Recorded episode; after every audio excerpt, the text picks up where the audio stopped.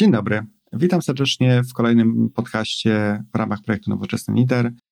Dzisiaj chciałbym powiedzieć o tym, jak skutecznie wprowadzić zmianę w organizacji i chciałbym użyć tego celu ośmiu kroków, które przygotował, zdefiniował John B. Cotter. John B. Cotter jest profesorem Harvard Business School, specjalizuje się w zarządzaniu zmianą, jest laureatem wielu nagród w dziedzinie zarządzania innowacją i przywództwa. Jest on również autorem kilkunastu książek przetłumaczonych na 80 języków, sprzedawanych łącznie ponad 2 milionów egzemplarzy na całym świecie.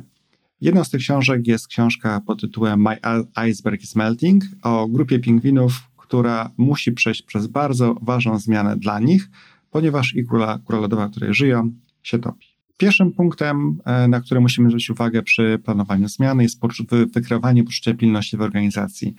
To jest przekonanie, przekonanie innych do tego, że zmiana jest potrzebna, odpowiada na kryzys potencjalny kryzys lub pozwala zdobyć nową okazję biznesową lub pozwala osiągnąć przewagę konkurencyjną lub pozwala wykreować nową wartość. Punktem drugim jest uformowanie silnej koalicji. To jest zespołu osób, które są formalnymi lub nieformalnymi liderami lub specjalistami, która to grupa będzie w stanie przechodzić zmianie i wciągać w nią w przyszłości innych. Punktem trzecim jest utworzenie wizji, aby pomóc rozumieć innym kierunek, którym zaprowadzi ich proponowana zmiana tym roku niezbędne będzie również przygotowanie strategii, aby tą wizję osiągnąć. W punkcie czwartym musimy tą naszą wizję zakomunikować do organizacji. Możemy zrobić to wykorzystując każdy dostępny kanał, jaki mamy, aby dotrzeć z tą informacją do jak największej grupy osób. Punkt piąty to zachęcenie innych do działania na rzecz zmiany poprzez usuwanie przeszkód, jakie mogą przed nimi występować, oraz jakie osoby mogą napotkać, jeśli to koniecznie również zmiany kultury lub struktur, y, aby można odblokować zmiany. Zachęcamy również w tym punkcie osoby do dzielenia się ideami i pomysłami, które mogą wdrożyć niezbędną zmianę w przyszłości. Punkt szósty to zaplanowanie krótkoterminowych sukcesów.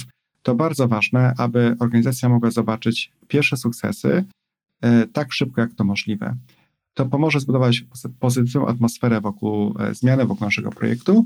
I e, aby dotrzeć z tymi informacjami o tych sukcesach, możemy wykorzystać również kanały, których używaliśmy wcześniej przy komunikowaniu, przy komunikowaniu wizji do organizacji. To istotne również, aby nie zapominać o nagradzaniu pracowników, którzy jako pierwsi dostarczyli doskonalenia lub też byli najbardziej aktywnymi agentami zmiany. Punkt siódmy to, mm, bazując na dobrych doświadczeniach e, z krótkich, z tych pierwszych, pierwszych osiągnięć, pierwszych sukcesów, przygotować paczkę kolejnych zmian, zachęcać ludzi do wdrażania kolejnych rzeczy w organizacji. To powinno być o tyle łatwiejsze, że e, pokazując pierwsze sukcesy, budujemy naszą wiarygodność. Pokazujemy, że jesteśmy w stanie dowieść wizję, o której mówiliśmy wcześniej. W tym też punkcie starajmy się zmieniać systemy i struktury, oraz polityki, które nie są zgodne z wizją zmiany. To będzie istotnie, aby nie blokowały nas w przyszłości. Promujemy również, zatrudniajmy i rozwijajmy pracowników, którzy będą w stanie implementować naszą wizję.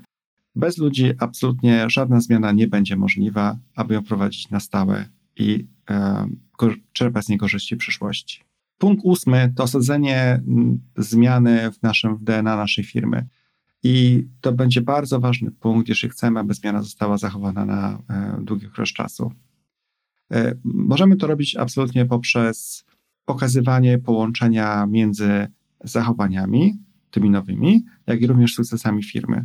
Bardzo ważną rolę będą grali w tym również nasi liderzy, którzy będą w stanie utrzymać w swoich zespołach, w swoich obszarach te dobre praktyki, które udało się wypracować i wdrożyć poprzez całego projektu zarządzania i prowadzenia zmiany.